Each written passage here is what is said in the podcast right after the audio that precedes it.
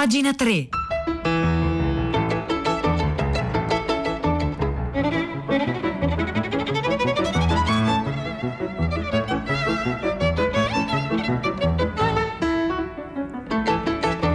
Buongiorno, un saluto da Nicola La Gioia, benvenuti a pagina 3, la cultura nei quotidiani, nelle riviste e nel web. Sono le 9 un minuto di giovedì, è 49 secondi, anzi di giovedì 4 febbraio diamo anche i secondi e cominciamo oggi dal, con un elogio della socialità da parte di un misantropo. Il misantropo in questione sarebbe lo scrittore Alessandro Piperno e ne scrive sulla lettura del Corriere della Sera in edicola per tutta la, la settimana. Elogio della socialità quando la mancata socialità dovuta al Covid fa, fa, sempre più danni sulla stampa. Oggi ci sono dei pezzi molto toccanti, molto interessanti sulla situazione degli adolescenti, eh, boom di adolescenti che tentano il suicidio. C'è un pezzo di Grazia eh, Longo sulla, sulla, stampa, poi un'intervista a allo psicologo Paolo Crepè e appunto il rilievo del telefono azzurro sul, sull'aumento insomma, dei disagi da parte eh, degli adolescenti e dei preadolescenti legati appunto alla mancata socialità che colpisce anche eh, gli adulti. Allora in maniera più, più, leggera sicuramente, ma come al solito ficcante e intelligente, Alessandro Piperno sulla lettura parla insomma, di quest'anno, ormai quasi un anno trascorso,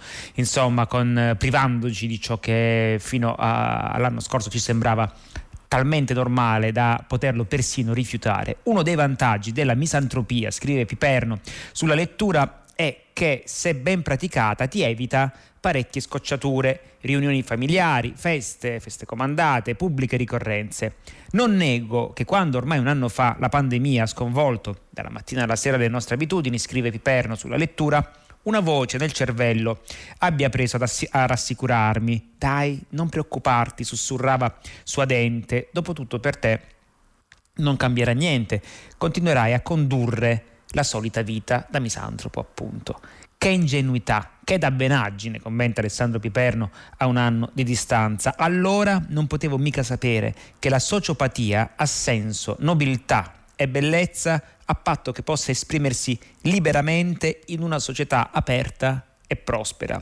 Per contro, nel mondo cupo, disadorno ed ermetico in cui da troppi mesi viviamo intrappolati, la diserzione sociale ha perso tutta la sua poesia e ha perso anche tutta la sua forza eversiva.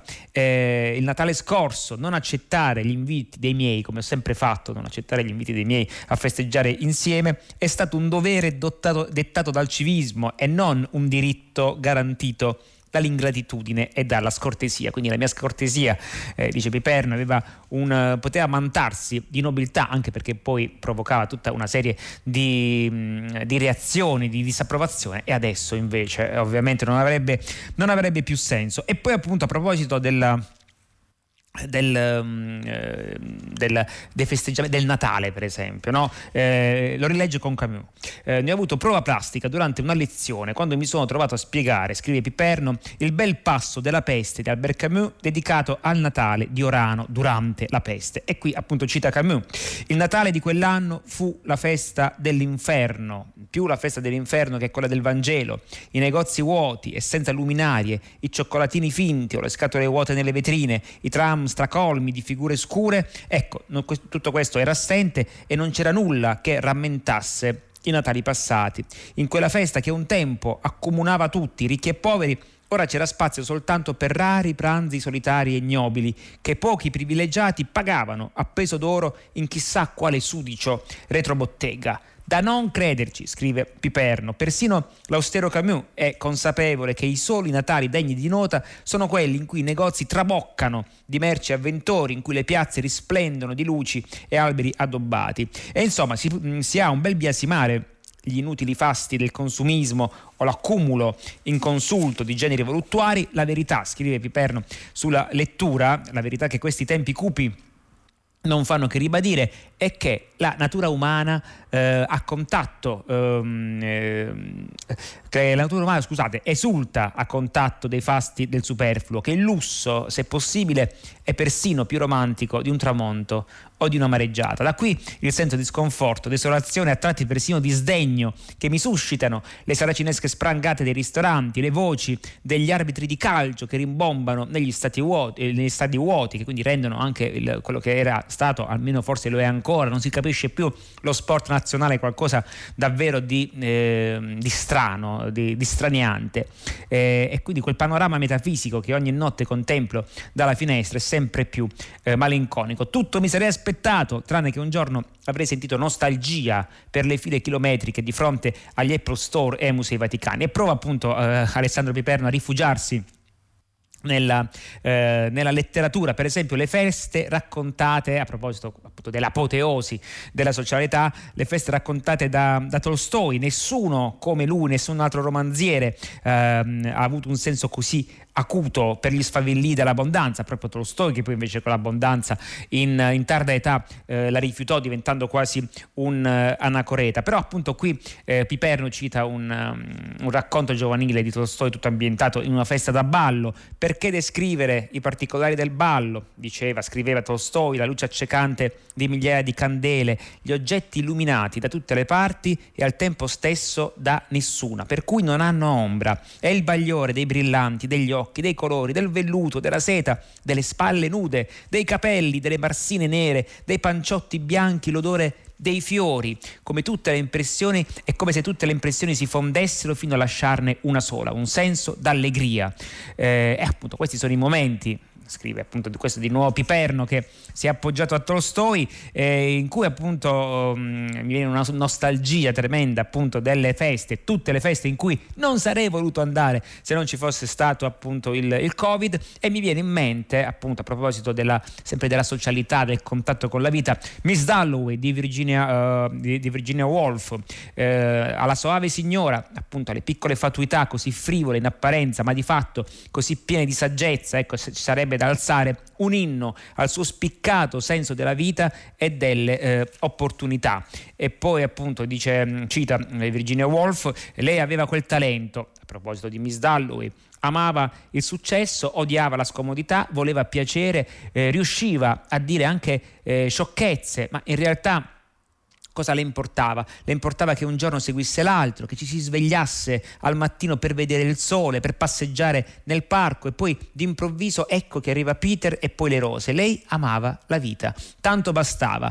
Eh, dopo, dopo ciò era incredibile che ci fosse la morte, che dovesse finire, che nessuno al mondo dovesse sapere quanto lei avesse amato ogni cosa, quanto lei avesse amato ogni momento. Ecco, è sotto l'influsso di Clarissa Dalloway, scrive Alessandro Piperno, sotto la sua deliziosa e vaporosa ala che sogno di poter tornare quanto prima a interpretare il misantropo in un mondo però leggero e vaccinato che ha di nuovo imparato a spassarsela. speriamo che questo sia davvero come dire un amuleto e un esorcismo la lettura di questo brano di Alessandro Piperno che potete trovare tutta la settimana su La lettura del Corriere della Sera.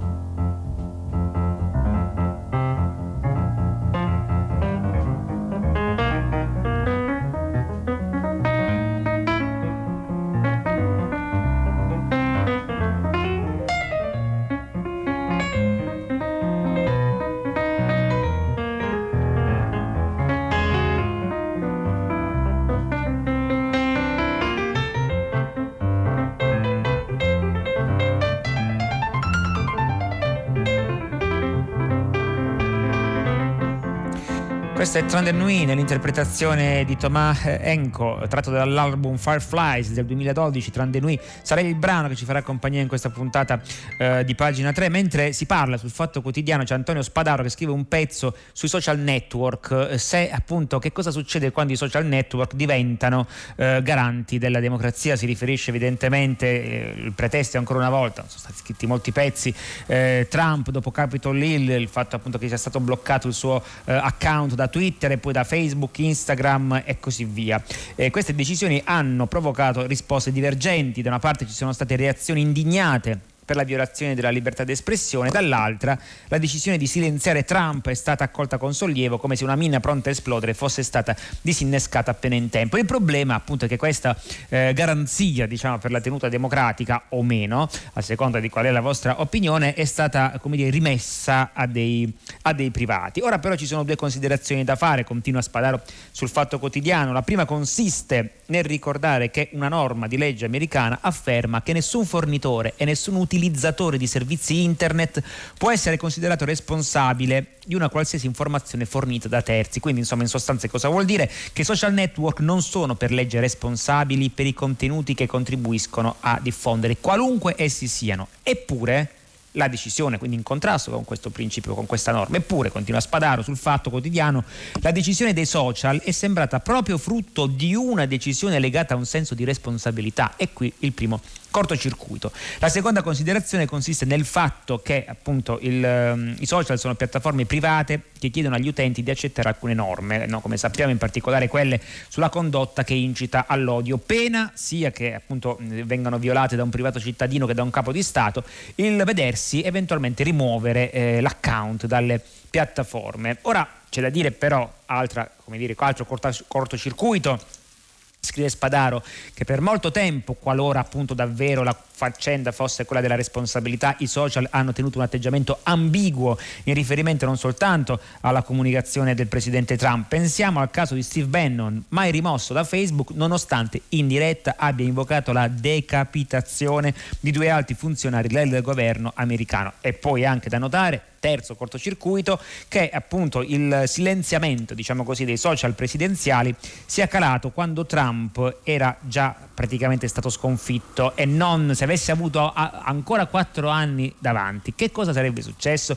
L'avrebbero silenziato ehm, allo stesso modo e insomma appunto va a concludere Spadaro nel momento in cui le piattaforme digitali appunto svolgono un importante servizio pubblico di rilevanza democratica esse richiedono una coscienza sociale in realtà è una conseguente decisione politica. Quindi non possono, secondo Spadaro, essere libere di autoregolarsi con norme private e non dimentichiamolo, algoritmi segreti, non trasparenti. Servono quindi, servirebbero quindi, ecco questo nell'agenda politica eh, delle, dei prossimi anni, anzi proprio già da adesso dovrebbe essere proprio scolpito, servono trasparenza, forme di tutela e insieme alla consapevolezza eh, del modello di business di queste piattaforme che, che, che le quali piattaforme controllano contemporaneamente infrastruttura, contenuti, utenti e mercato pubblicitario. Non dimentichiamoci di che cosa è successo, tra l'altro, con Cambridge Analytica. Comunque, insomma, il pezzo è molto interessante, più lungo di come ve l'abbiamo letto, è a firma di Antonio Spadaro e l'ho trovato sul Fatto Quotidiano.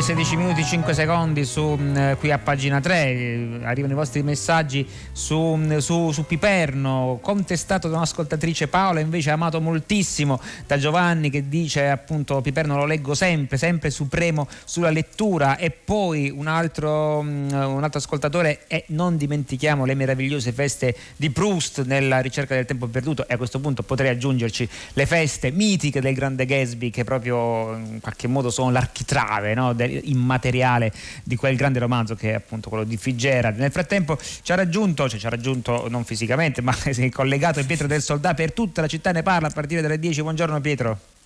Ti ho raggiunto a distanza Nicola, buongiorno eh. a te, agli ascoltatrici e ascoltatori di pagina 3. Allora, beh, continua il filo diretto della pagina la riflessione su, questo, eh, su questa svolta eh, della politica italiana. Mm, eh, un'ascoltatrice in particolare, Anna, ha ripreso i temi che avevamo affrontato anche noi ieri, cioè la nomina di Draghi per lei costituisce la, la, la conferma del tramonto della democrazia rappresentativa, forse addirittura la fine di una certa politica, ma le cose stanno davvero così.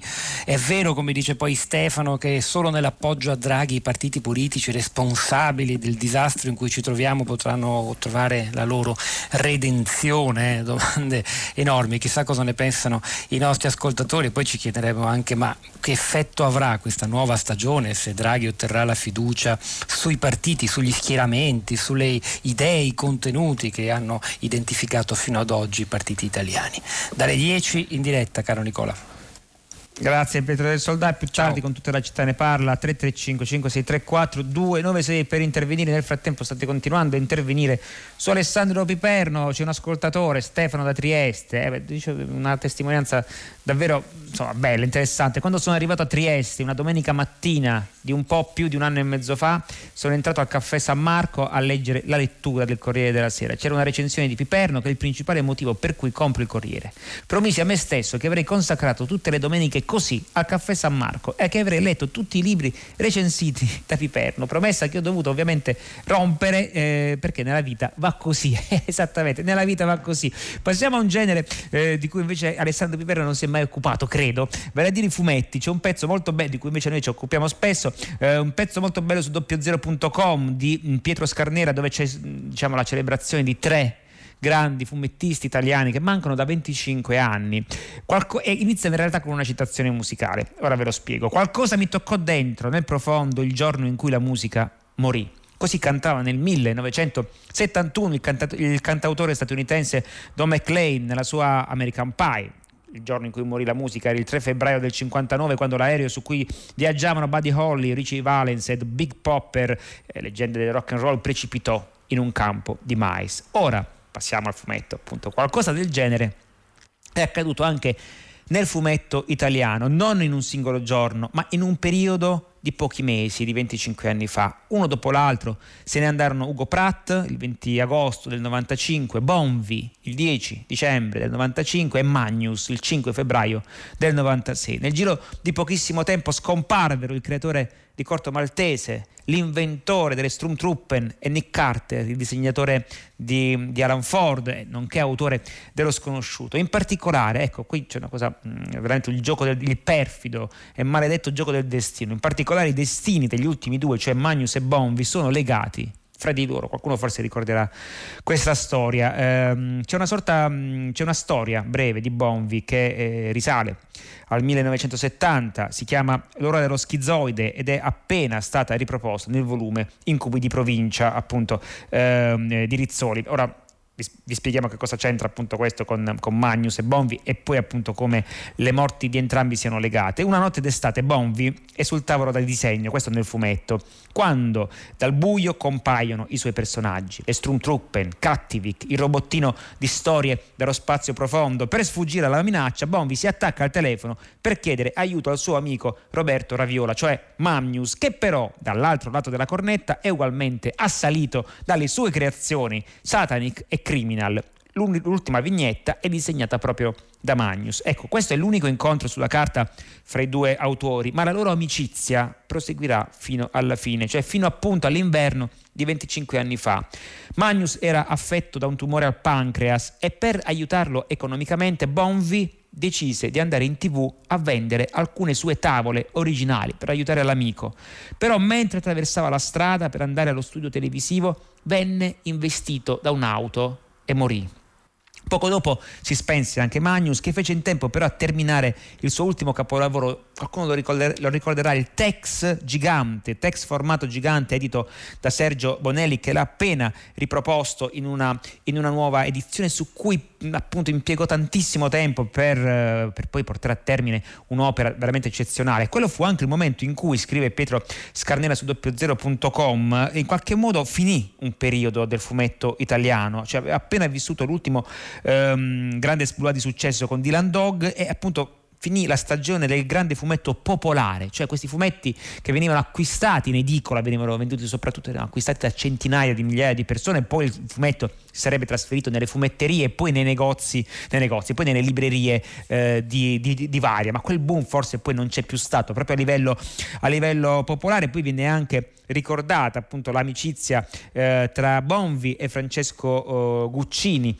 che appunto collaborarono insieme proprio nelle storie dello spazio profondo. Insomma, la storia del fumetto italiano è una storia interessantissima, avventurosa, piena appunto di momenti eh, come questo toccanti ed altri invece proprio eh, rigeneranti, in qualche modo esaltanti, ecco, per, per quello che e speriamo che continui ancora così da qualche anno a questa parte, c'è un revival interessante. Comunque questo bel pezzo dedicato a, a Bonvi a Magnus e anche a Ugo Pratt lo trovate a firma molto lungo di Pietro Scarnera su doppiozero.com.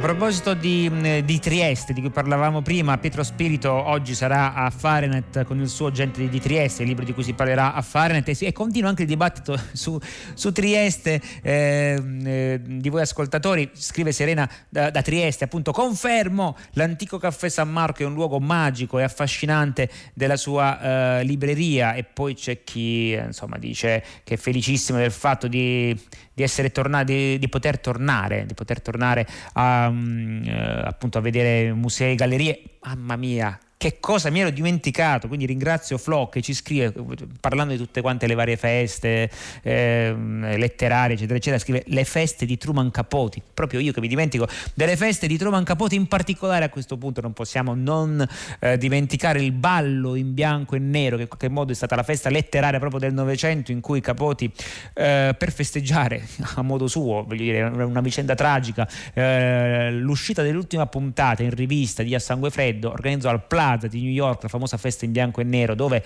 appunto tutti, diciamo, da, da, da Frank Sinatra a Bernstein, eh, ai, mm, ai, tutti i VIP, diciamo così, dell'epoca, arrivarono, festeggiarono, fu anche il momento di apice e dopo, la, dopo il quale ci sarebbe stata la caduta, diciamo così, di Truman Capote. Ecco, passando ai vostri messaggi, eh, visto che siamo in America, negli Stati Uniti, rimaniamoci, c'è intervista di Francesca Borrelli a Don DeLillo sul manifesto.it perché è uscito il silenzio, traduzione di Federica eh, Aceto per, per Enaudi, dove si parla di un blackout che appunto piomba su tutta New York e forse su tutta la terra senza che ci sia una, una, spiegazione, bella anche l'intervista, eh, lo trovate questa invece su, su Repubblica.it, sempre Don Delillo di eh, Antonio, Antonio, Monda. In questo romanzo troviamo alcuni dei suoi temi ricorrenti, eh, dice Francesca Borrelli a Don Delillo, la sensazione di essere sovrastati da una minaccia, la paura, le perversioni del capitalismo, le, de- le derive della tecnologia. Don Delillo risponde, beh sì, quando penso ai libri che ho scritto negli anni,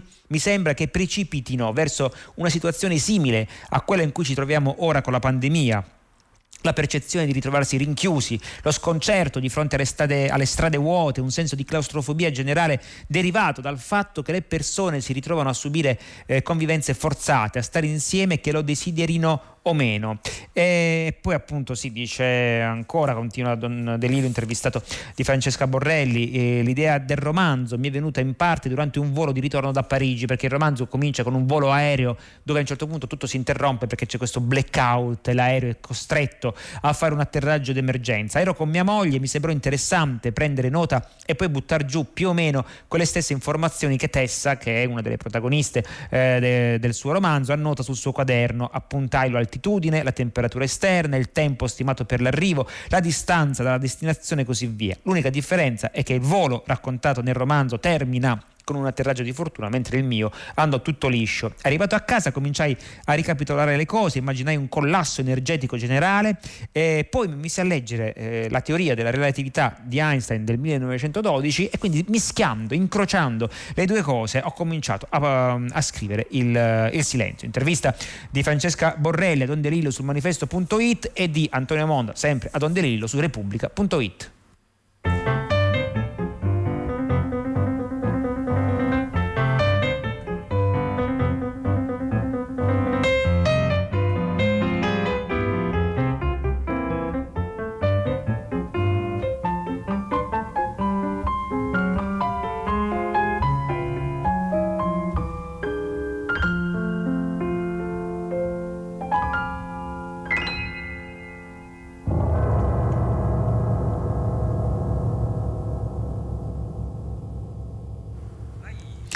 Questo è Trend Nous, il, il, il, treno, il viaggio, il, eh, il treno, il viaggio. Eh, eh, cerchiamo tutti quanti di andare dove non possiamo andare, tipo viaggiare. E il brano che ci ha fatto compagnia durante questa puntata di pagina 3 continua, giustamente, continuate ad elencare le varie feste letterarie. Come ho potuto dimenticarmi? Quindi ringrazio l'ascoltatore che eh, l'ha segnalato la festa del, del Gatto Pardo, la festa del Gatto Pardo di Tomasi di Lampedusa e poi la versione cinematografica di Visconti soltanto ricordiamo il volto meraviglioso di Claudia Cardinale. Ecco, eravamo però negli Stati Uniti con, con Don De Lillo, il tempo sta scadendo, ma io riesco a segnalarvi, sempre rimanendo negli Stati Uniti, ma and- passando dalle metropoli al, invece agli Stati Uniti rurali. C'è un, un, ricordo molto bello di Davide Brullo, di Flannery O'Connor. Chi legge Flannery O'Connor sul giornale, giornale.it, chi legge Flannery O'Connor sa che dei suoi testi non vi resta, non ti restano le trame, ma le ustioni. Flannery O'Connor non si legge, si varca, come ci si tuffa nell'acqua santiera che contiene un falò. I libri di Flannery O'Connor agiscono, non potete mediarli, aggirarli con la chirurgia critica, con il bisturi della storia della letteratura. Essi operano in virtù della, della salvezza, perché anche appunto la fede in Dio fu una delle bussole, eh, se non una delle principali appunto di Flannery O'Connor. In realtà Bruno ne scrive sul giornale.it perché è uscita appunto una biografia eh, di Fernanda eh, Rossini, edizioni Ares su Flannery O'Connor, vite, opere, incontri, una vita anche eccentrica, quella appunto di Flannery eh, O'Connor, però una delle vite eccentriche più affascinanti proprio della, della storia della letteratura del Novecento eh, negli, negli, Stati eh, Uniti. Flannery O'Connor è una che ha fede, che crede in Dio, che racconta per questo l'irragionevole, l'immotivato, anche il laido e l'ignoto, soprattutto il mistero. Il pezzo di Davide Brullo su Flannery O'Connor lo trovate sul giornale.it mentre voi continuate a raccontarci eh, di tutte le feste in cui non non possiamo andare ma potremo tornare prima o poi a eh, frequentare magari anche per annoiarsi ma appunto meglio quello